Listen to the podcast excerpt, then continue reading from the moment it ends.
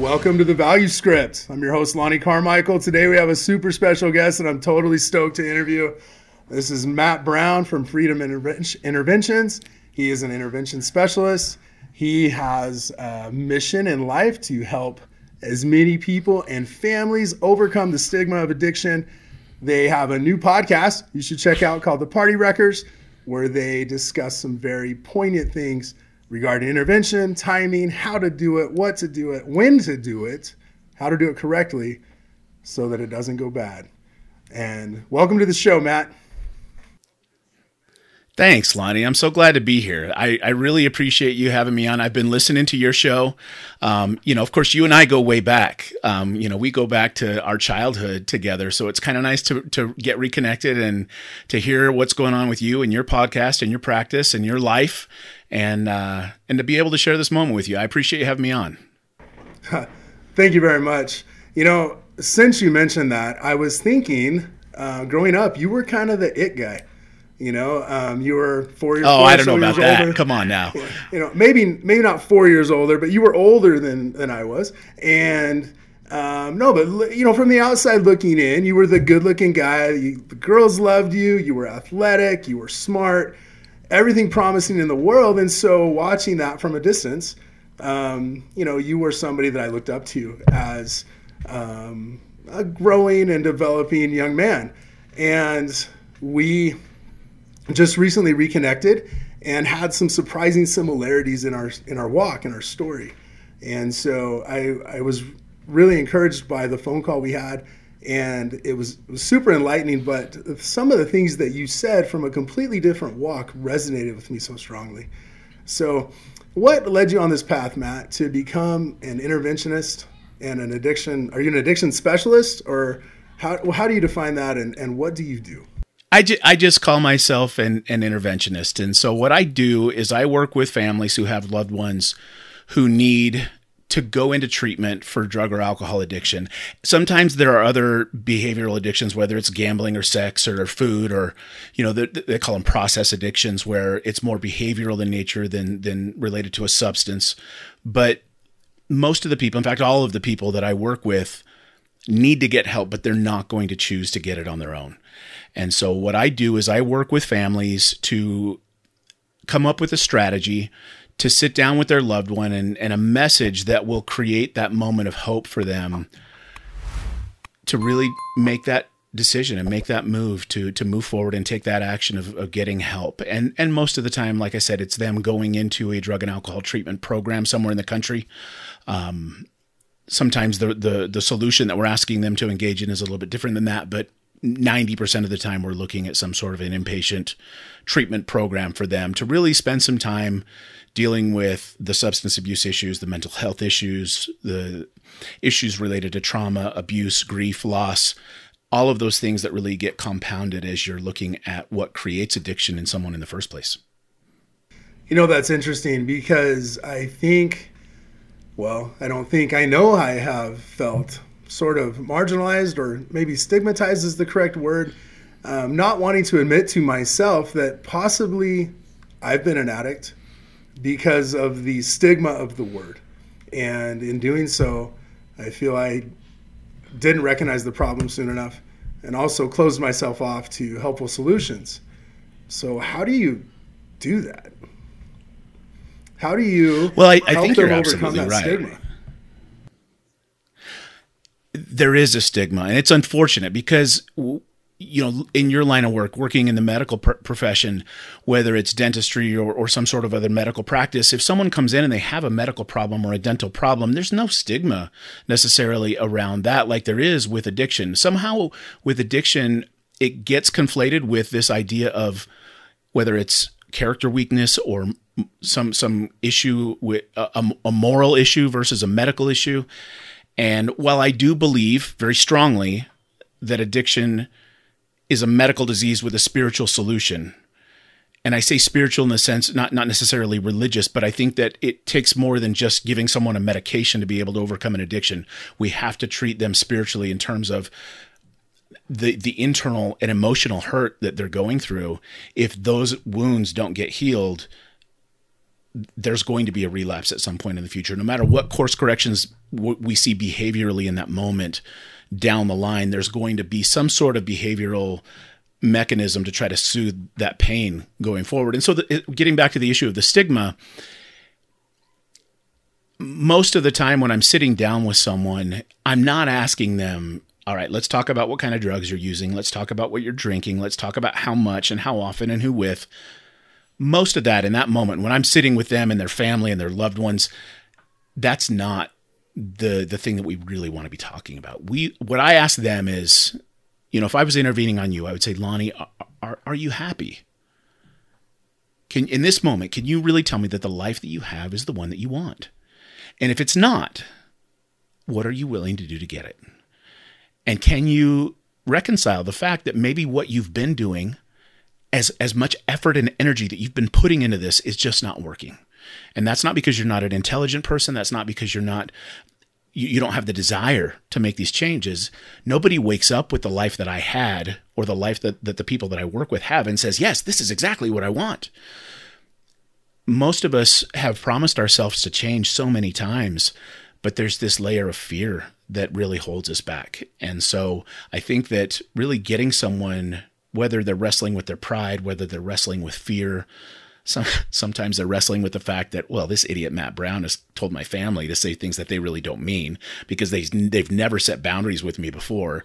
So as soon as I can get him out of the living room, I'll go back to doing what I do and I'll get my family to go back to doing what they do and I'll be able to restore the status quo sometimes those it's just a matter of really holding those boundaries and helping them understand that we really do mean what we say. As many times as we as we've tried to set boundaries with you in, in the past and failed, we now have somebody here to help us set those boundaries and hold those boundaries with you so that we no longer enable this. And I think that's the other side of this. You know, you have the person that you're dealing with who's struggling with the, addiction, but then you also have the family on the other side where most of the time without even realizing it, they've been enabling the addiction to continue for so long, even though their intentions are loving.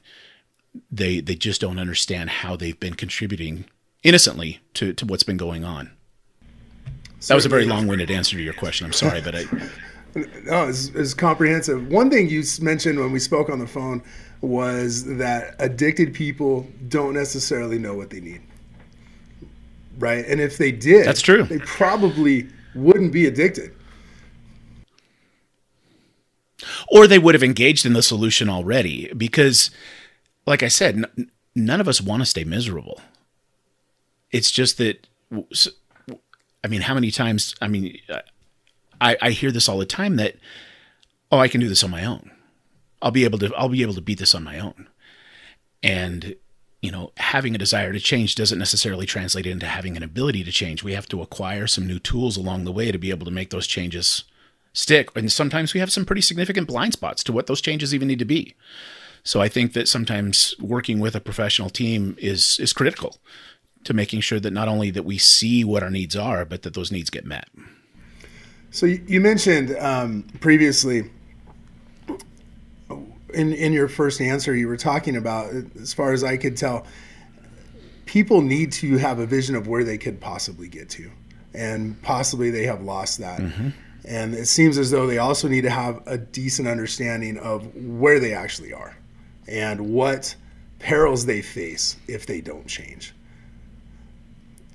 How do you get the addicted person to realize those things?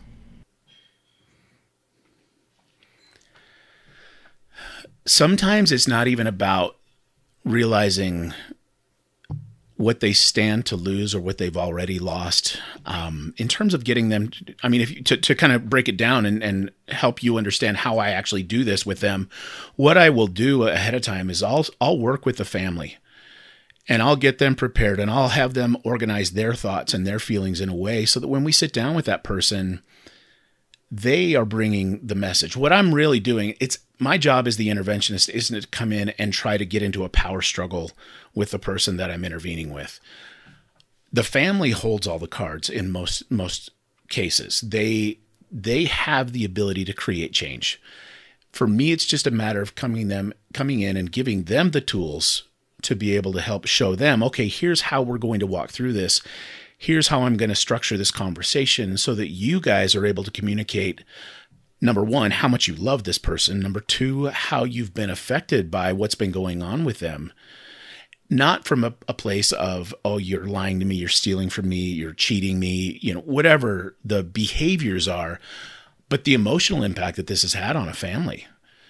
To be really be able to express that in, in a very constructive and healthy way, and then to offer them an opportunity to make some change and to set some boundaries and to be able to say, here's what I hope can happen in our in my relationship with you if we do get to where we're we're asking you to go today.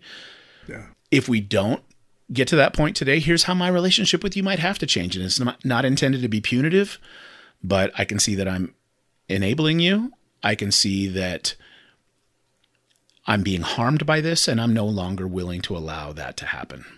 Um, well, you know, I guess the elephant in the room for me was, you know, it's kind of you know our obvious um, connection, and even though through different paths we've we've kind of experienced similar things. Um, you, you mentioned something that I wanted to speak to that resonated really strongly about your personal story. Are you comfortable sharing that? Hey, nothing's off limits. I'm good. Um, you know, you were talking about how people need to set boundaries with you, and you started, and I remember it was really emotionally powerful when you talked about how your family had to begin setting boundaries with you. Um, what happened? So I had been living in Los Angeles, and during the I, I started drinking when I was in high school. I took my first drink my senior year of high school, and um, continued on and off for the next 12 years. But as I got down into Los Angeles and started working in the entertainment business out there, I I fell in with a crowd that regularly used cocaine. And that became my coping mechanism. That became how I got through the day. It, it was one of those things where, just like with the the the feeling that I got when I drank alcohol, cocaine made it just that much better. And it was the relief from those feelings that I was trying to anesthetize that really drove me down that road. And of course, the consequences started to add up. I lost jobs. I needed financial help from my family. And I got really good at manipulating my family into giving me that financial help. Uh, okay, I'm I'm doing something right now. This is not an emergency. You'll have to wait. Okay. Sorry, guys. I'm gonna have to. I'm uh, J- Justin. I'm. We're having you work overtime on these edits. I apologize. Um, That's right. Hey, you know it's it's okay to. It's uh, a family there, dude. It's okay to be a dad, right? yeah. um, but it, but it, you know, the, like I said, the consequences started adding up. The the jobs got lost. Financial disaster was imminent. I was about ready to get evicted from my apartment, and I had two friends that I actually had actually gone to high school with in in Arizona they were now out in California. And what I didn't realize at the time is that they were actually reaching out to my family and they were telling them, hey, stop sending them money. Here's what's really going on. And to the best of their knowledge, they shared with my family what I was doing. They didn't know everything, but they knew a lot more than my family did. And so as as I called them this last time to ask them for money, they they said, "Well, we're not going to do that this time. Here's what's going to happen. We're going to drive out to LA and we'll pick you up and bring you back home and whatever you can fit in our car, you can bring home with you. Whatever you can't, you got to be willing to walk away from. And was, I, couldn't say yes fast enough. That was your family that ended up saying that to you. It, whatever you, we're going to come get you. It was. And, and okay. How yeah, did, they so, they were still kind of they were still kind of naive. When you got a sense that you maybe had some spies in your life, how did that feel for you? Like your friends, for instance. You know, I didn't giving, find out until later. Oh, okay. I didn't find out until after I got sober. They that's when they told me, "Hey, this is how we knew what was going on." And at that moment, I felt grateful because that probably saved my life. Yeah. Had I known at the time, I'd have been really angry. It felt really betrayed because I was also drinking a ton of alcohol with these guys. They weren't necessarily dabbling in the in the chemicals that I was dabbling in, but they were certainly my drinking buddies. They were no and, angels. And so, well, I mean, compared to me, they were, but but no, no. I mean, the, the truth is they weren't. But you know, when I went back home, they they made me promise to stop using. They made me promise to stop drinking. They made me promise to get a job. And you know, this was great. I'm, I get to go back home to my hometown, to the room that I grew up in. I get a fresh start. Mom's going to do my laundry and cook my meals, and dad's going to help clean up the financial mess that I've made. And I get a fresh start.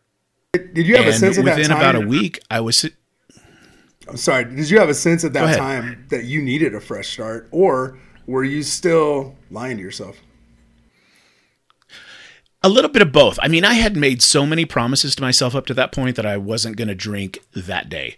I wasn't going to use that day. I hadn't necessarily committed to staying sober for any length of time, but I remember very, vividly saying, I'm going to stop, at least for today. I'm not going to drink today. I'm not going to use today. And could never even keep that promise to myself at that point. There was just no power to be able to quit at that point, even for a day. And and so as I went back to Arizona, of course, within about a week, I found myself sitting on a new bar stool talking to a new drug dealer, and off to the races I went again, and not even thinking twice because. Again, while I went out there with, and at the time I believed the commitments that I made, I, I had intended to follow through. And, and obviously my parents believed them or they wouldn't have let me come home with them. But regardless of my intentions, the the execution was where I, I consistently fell short, and so it was briefly, you know, probably in maybe another two three days once they realized like, okay, he's off the rails again. They woke me up. They handed me a couple of suitcases and they said, "We love you." But we can't continue doing this. So either you're going to pack these bags and go to treatment today, or you're going to pack these bags and you're going to leave our home today. But today's the day. And of course, at that point, I flipped. You know, how dare you think that I need help? You guys don't have any idea what's going on. I tried to push every single button that I could to try to get them, just gaslight them into think that they were the ones that were wrong. And when that didn't work, of course, I became very sweet and very reasonable. Oh, please, you know, just give me till the weekend and I'll figure a way to get out of here. And my, I remember my dad looked at his watch and he said, You've got a half an hour. Wow. And for the first time in my life, I got put on the clock like that. And it was like, wait, what's going on?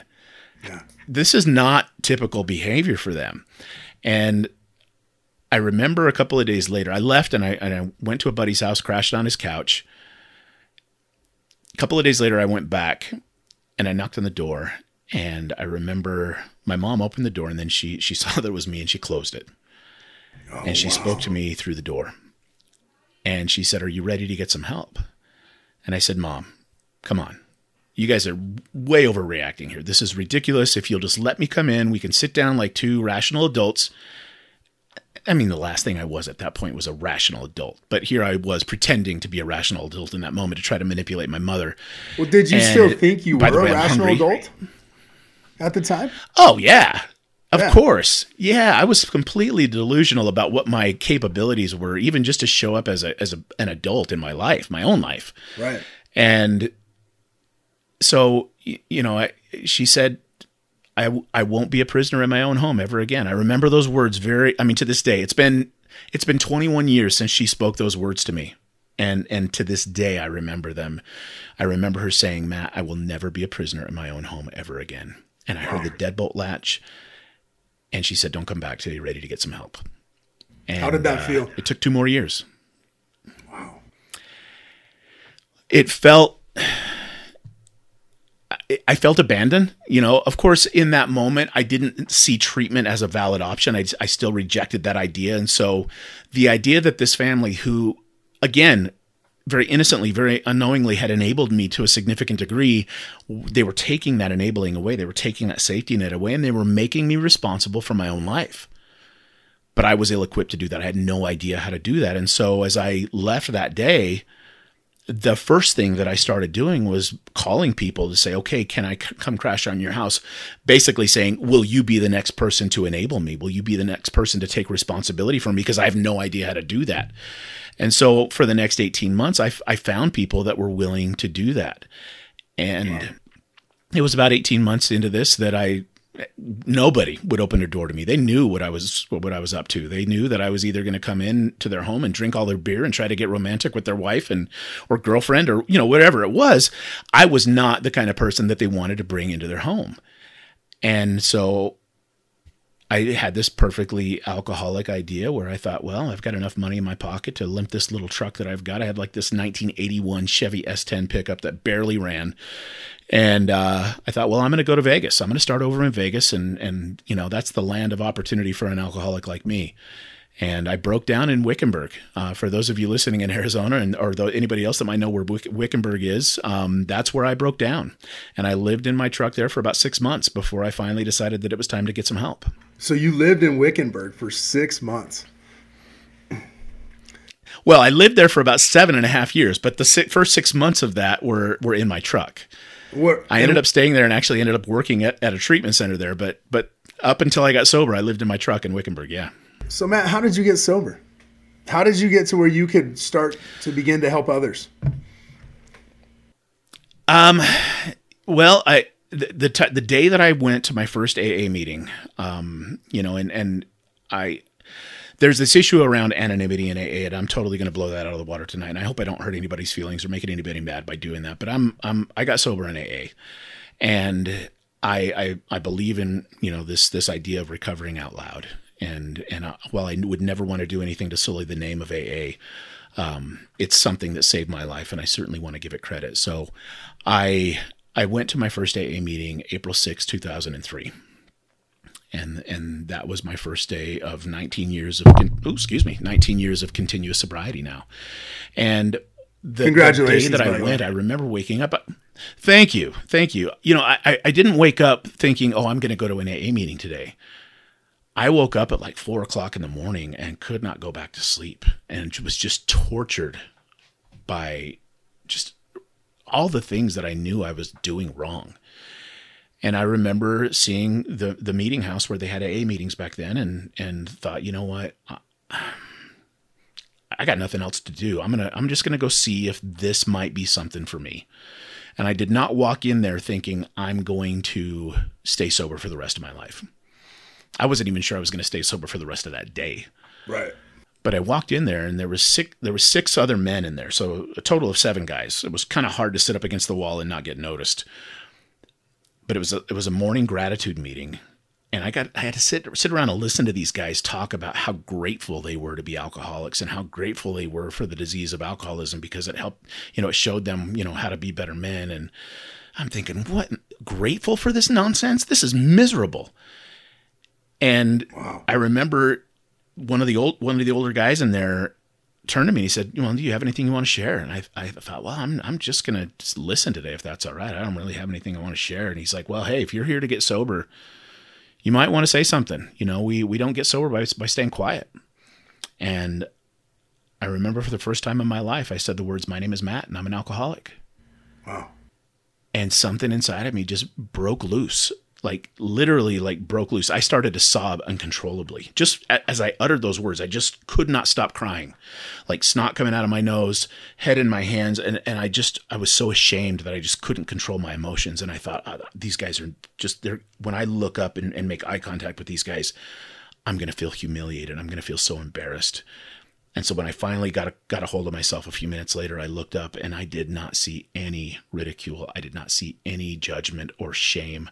I saw six other men looking at me like they knew exactly what I was going through. They knew exactly what I was feeling.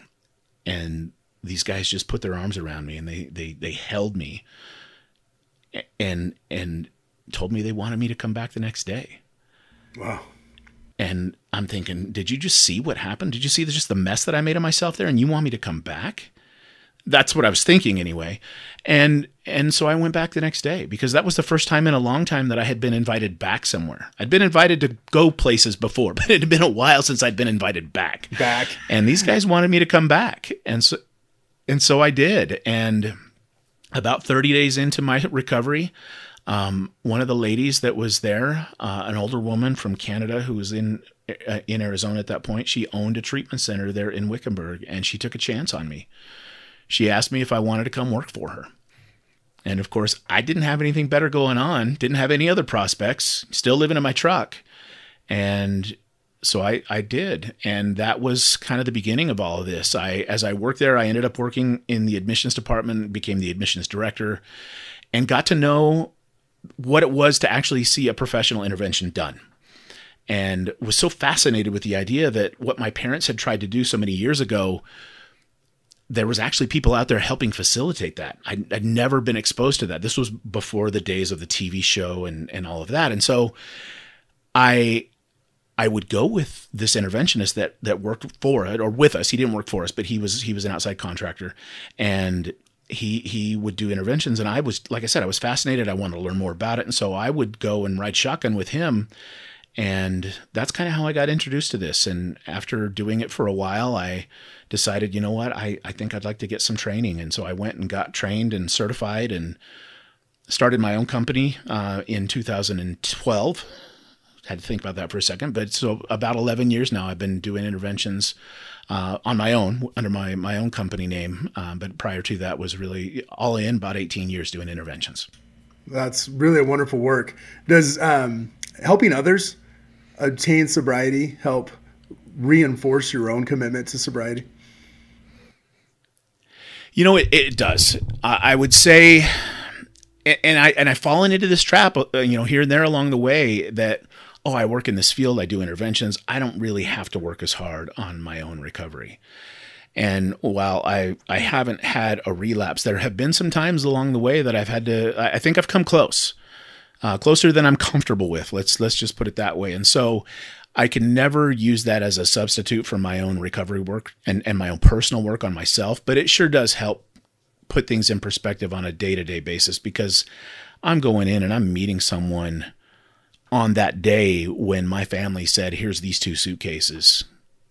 You can either pack them and go to treatment or you can pack them and move out. And while I'm the, the message that I'm bringing with me is a little different than that in most cases, it, it reminds me of just what I never want to go back to and why I continue to do this because on the other side of that, I get to share with them what my life looks like today.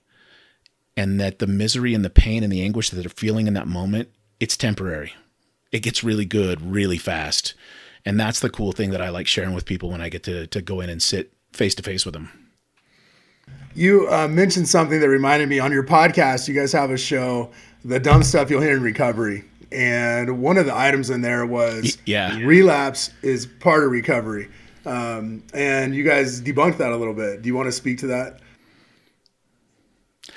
Sure. You know, I, I, it really frustrates me because I think there are some professionals out there that will tell people that relapse is a part of recovery. And I think when you when you when you look at it through the mind of a drug addict or an alcoholic, my immediate thought if somebody's telling me that is that I have permission to relapse down the line. I have permission to go out there and and use or drink again because that's just a part of the process. And what I try to tell people is that that categorically is not true. Now, do people relapse? For sure. Absolutely, they do. And should they be made to feel ashamed of that? Never. No. No. Just like with any other medical condition, if somebody is, has cancer and goes into remission and then re, you know has a relapse of the cancer, there's no need to make them feel ashamed of that. It happens. But at the same time, if I take care of myself, just like with someone who has a cancer diagnosis, if they take care of themselves and they follow the proper health regimens that their doctors give them, the likelihood of relapse diminishes in a significant way. The same thing is true with me and my disease of alcoholism that if I maintain a state of spiritual integrity, you know, really take care of what's going on with me inside, my chances of relapse are, are much later, are much, much great, great, more greatly diminished. If I can stop tripping over my words for a second, they're much more greatly diminished down the line. And so I, to hear professionals say that to people just really chaps me. I, I really um, I take issue with that, and I'm pretty vocal about that when I hear professionals saying that to other people. Well, I know as I listened, I thought the same thing. I thought, well, if I heard you're gonna relapse, it's part of recovery, and I thought, I I know myself. I would have thought, sweet, I'm off the hook no big deal, right? I'm gonna relapse. It's part of it. But I love how you took it because hey, further. I'm an alcoholic. That's what we do. Yeah, that's right. But I love how you took it one step further and you helped point out that if you relapse, doesn't mean you're an alien or something's really fundamentally wrong with you. It just means that you haven't healed entirely enough to not relapse or, or to not get those triggers that send That's exactly right. To those things. How so you mentioned the spiritual solution. So I want to speak to that if we can. Um, uh, and the height yeah. of my um, dysfunction for for lack of too much completion. that um, you know how I in, in that height in the in the worst time for me, I pushed everything good away, and spirituality, church, and I had been through some serious, pretty serious church discipline that. Um, as and really that was what you said that resonated so strongly with me was you said walking out of your stake president's office um, something broke inside you. And that definitely yeah. that definitely happened to me. And when it broke um, that's not all that broke. It, it, took the foundation with it and, and uh, the entire foundation of my faith and the basis for my faith was lost in that moment. And i had to work and strive. And i'm still working and striving to develop a relationship with god that resonates with me and but i had to rebuild it from square one do i really believe in god do I really care? Do I really want to go down this road? You know, do I really believe in Jesus Christ? I had to reestablish everything. And you and I both grew up, um, you know, in, in the Church of Jesus Christ of Latter-day Saints, and we were we were um, you know pretty staunch Mormons.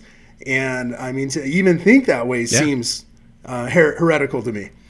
Um, nevertheless, it's what happened. So, how do you bridge like?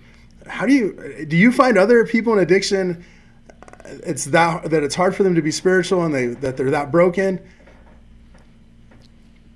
and how do you and if you find them i, I do, do, you do about and, it? and it's a process i mean for me to sit here and say this is how everyone has to do it uh, that's i think that's pretty arrogant but it's it's one of those things where you know speaking personally about myself first you know when i did get excommunicated from the church I felt like I had been thrown away by God. And there was just this feeling of emptiness. As I walked out of that building, I remember thinking just how angry and broken I felt because here I was, you know, in my mind playing making myself the victim of the story that I'm writing here. I'm I'm I've been thrown away by my family. Now I've been thrown away by by God. And the things that have or the people the beings in my life that have been the most important now no longer want to have anything to do with me. And it it i got really angry and things got really really dark. Yeah. And at one point i called myself an atheist simply because it was easier to to pretend that god didn't exist than to actually wrestle with these feelings that i had of my own inadequacy of of my perception of of who i thought god was and as I got into the 12 step program, I the, one of the things that kept me out of tw- the 12 steps in the very beginning once I kind of at least superficially got acquainted with them was this whole, whole idea of a higher power. And I think that, you know, you ask about the people that I work with, I think that's one of the things that people reject just on the surface about the 12 steps is that I don't want to have to admit that I believe in some sort of power greater than myself. And it's it's it's a struggle for a lot of people spiritually because while I don't believe that addiction has moral implications, I don't think it's a moral issue. I do know that we certainly make morally compromising choices when we're caught in the depths of an addiction. And and I think those two things are completely separate from one another. But nevertheless, our self-esteem just takes a huge hit. And this the the idea that we could be loved unconditionally, the idea that that you know this perfect being still has love for me was just something I couldn't tolerate because even in my own mind I was unlovable. And yeah. that played into I played into he, my story. Um, but what you said resonates very well. Like, how could anybody love me after what I've done? Mm-hmm. And when I felt the foundation of my faith crumble, there was only a couple things left that made me feel good, and none of those were good for me. And and so I, it was ridiculously difficult um, to navigate for me. And I know everybody's different. Isn't it? Isn't it crazy though? Isn't it crazy how we will trade? what's healthy and right for what feels good in the moment what gives us that relief and and we trade freedom and happiness for relief in that moment because freedom and happiness are hard. Relief is easy when we know the substances to put in our bodies that'll that'll make that go away, or the behaviors that'll make that go away. I, I'm looking for that instant gratification in that moment, and and it just makes things worse. Yeah, yeah. I, I think you said that perfect. I don't even want to speak to that because that was very well said. Um, yeah.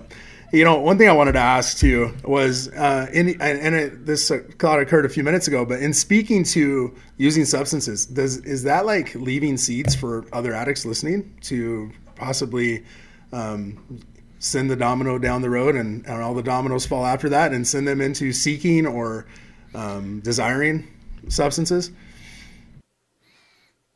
Me talking about it right now, you mean? Well, yeah, just us talking about it, having if it somebody, if somebody, if somebody, if somebody's listening to this and they're struggling with their own substance abuse issues, is this conversation do you think gonna, is it going to be triggering for them? Is that what I hear you asking? Yes. Okay. I hope not. I really, I really hope not. What I hope they can hear in this conversation between you and me is that they have two people here that understand what it is they're going through. And that's the only reason I really ever share my story with people is because I want them to know that I've been there. I want them to know that I feel what they feel. The details of my story and your story and their story may be very different.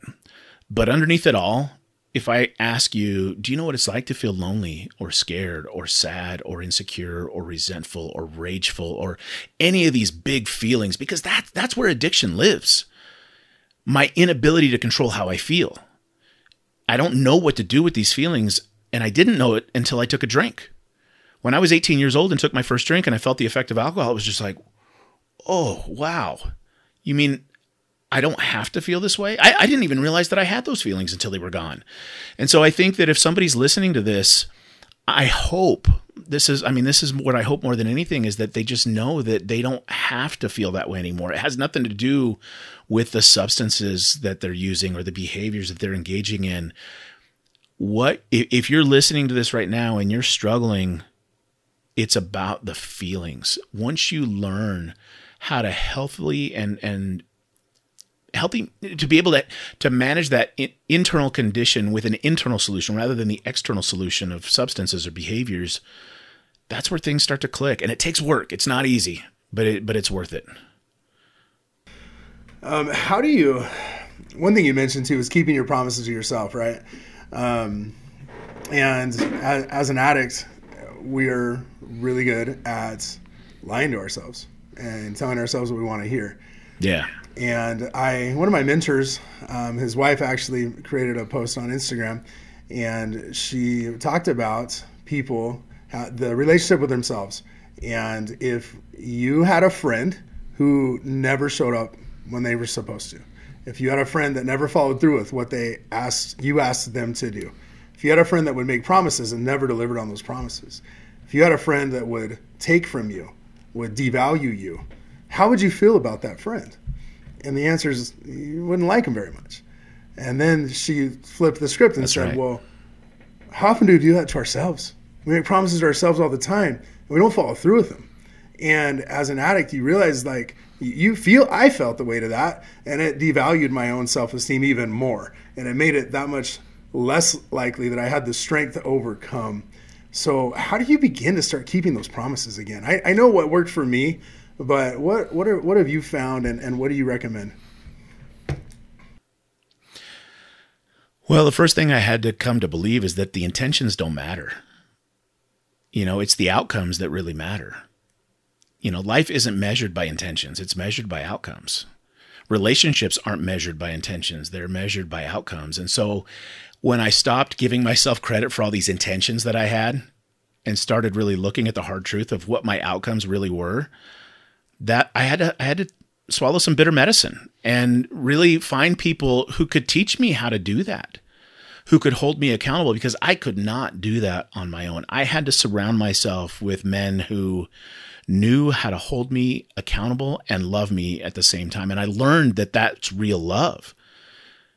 Co signing the nonsense that I was engaged in at the time with these friends that I used to run around and make trouble with, that's not real love it's the men that held me accountable and held my feet to the fire to be a better man that really learned that showed me how to learn how to love myself and how to love other people by passing that accountability on to them and and so I, I take no credit for that on my own because I had some really good, strong men that showed me how to do it. Yeah. You know, that, I love that you said that. That's powerful. I mean, even me pushing me to start my podcast, I had a, um, a pretty strong encouragement about two years ago. And I knew left to myself, I would never do it. I'd rationalize myself out of it. And so I um, reached, reached out to Justin and was like, Justin, you kind of got to make me do this. I, I want to do this. I think we have some value here. I'm never going to get this done without you helping me. I'm just not. I'm, I'm realistic in the fact that my anxiety is going to keep me from ever launching this. Because, for one, I really don't want anybody to know anything about me. But two, I feel like if by that's a selfish outlook. By sharing my story, I feel like I can help somebody and I can be relatable to somebody and we can make a difference to somebody. So I need to do it. But I knew I would never do it on my own. So I had to surround myself with somebody that would push me to get there. And I love that you spoke to that fact that really your community and your network, it's going to determine the outcomes that you have in your life. And it's so important to surround yourself with people that will help you get to where you want to go rather than people that will keep you stuck, right? Um, I well, and and I heard somebody say one time that you are the sum of the behaviors of the five people you spend the most time with and and I, I believe that that's true. And and listen, while you're talking about this, I want you to know. I know I've mentioned that I had listened to some of the episodes of your podcast. I think I've listened to all of them except I got I'm halfway through the one that you just released with the dentist. I haven't heard all of that one yet, and I'm sorry. Um, but I, I want to just applaud how transparent you have been and and what that's meant to me. And you know, here I am. You know, this is what I do for a living. But you know, knowing you, knowing your family and and hearing just how transparent you and your wife are being with your lives and and the problem excuse me the problems that you've had and now the solutions that you guys have implemented and and hearing in the last episode about the the exercise program I I, I can't remember for the life of me what that's called 75 hard that's right. Yeah. And and uh, you know hearing that and while that wasn't necessarily my road to recovery just to know that that you guys did that together at a time where you guys were so broken. I, I just I want to applaud you for that. Thank you. Um, I I had tried to do 75 hard three other times before that, and Andy Frisella is uh, the guy that came up with the program. I listen to his podcast all the time. Uh, he's I'm in a mentor business mentorship group with him, the Arete Syndicate, um, and he has had a profound impact on me personally. And it was his wife Emily that made the post about keeping the promises to yourself. That was so profound. One of the most profound posts I've ever read. But I knew I needed to change. And and his quote on 75 Hard is this is the program. It's a mental toughness program. I know it's you're using your physical body to reprogram your mind and largely your subconscious programming, right? And you're teaching yourself to keep promises to yourself. And as you do that, your self worth is going to increase and your mental toughness is going to increase and your grit and your ability to do hard things. Because doing those things consistently is hard. And it's and as you keep those promises, as you finish this program, it is the fastest way to fix what's wrong with you. And I, finally, I listened to that episode that he had um, re-released recently last year, and I resonated with me so strongly. I just realized that is exactly what I need. I need these outcomes now. I can no longer want them. I can no longer just muddle my way through life. I have seven kids. I have a career. I need to get control of this before I lose absolutely everything. And I need those outcomes now. You know, and I didn't have time to, to do the other solutions I've been taught in my life. And I'm not saying there's failures there, but Sometimes we're taught just have more faith, just pray more. Maybe you need to fast about it. Well, I did all that stuff. And in fact, I was probably more checking the boxes spiritually righteous when I fell than I was, you know, any at any other time in my life. And so then again, you know, that adds doubt to the system. And I had to recapture my faith. And and I do want to speak to that in just a second with you but I had to recapture my faith and I um, I had to recapture my mojo. I lost me. I was gone, man. I was, I was the madman, yeah. the lizard brain Lonny was running the show. And I was starting to alienate my family. My kids felt it. My work environment felt it. I wasn't even, I, I was, I was not even happy with myself any longer. And I was totally miserable. And I just reached the tipping point. Um, and I, yeah did mention on a phone, I've been through two interventions And um, one of, I mean, one was so informal. I heard was- that on the podcast. Yeah. uh, it was my cousin meeting me at Oregano's. My wife set the whole thing up, and once I realized what was going on, I was just so mad that no good could get done. And I just, uh, you know, and then another time was was my wife's sweet family. Um, you know, they had they had um, it was the day after Thanksgiving. They were like, "Hey, let's get together and uh, let's have let's let's play games. Let's let's barbecue and play games." And we bring your fire table out. And I was like, "Sure, we'll sit around your garage and my fire table while we play games." But yeah, we'll do it. Um, and then after dinner, everybody sits around these chairs, and my father-in-law he starts uh, essentially telling me you know his expressions of faith and love towards me and his perspectives and all of a sudden I did my heart just sank and I just realized exactly what was going on. I was just like, oh man, Hey, what do I do? And I just wanted to crawl through the chair, through the cement, and out the building as fast as possible. In fact, I started texting my wife blindly. I'm like, get me out of here.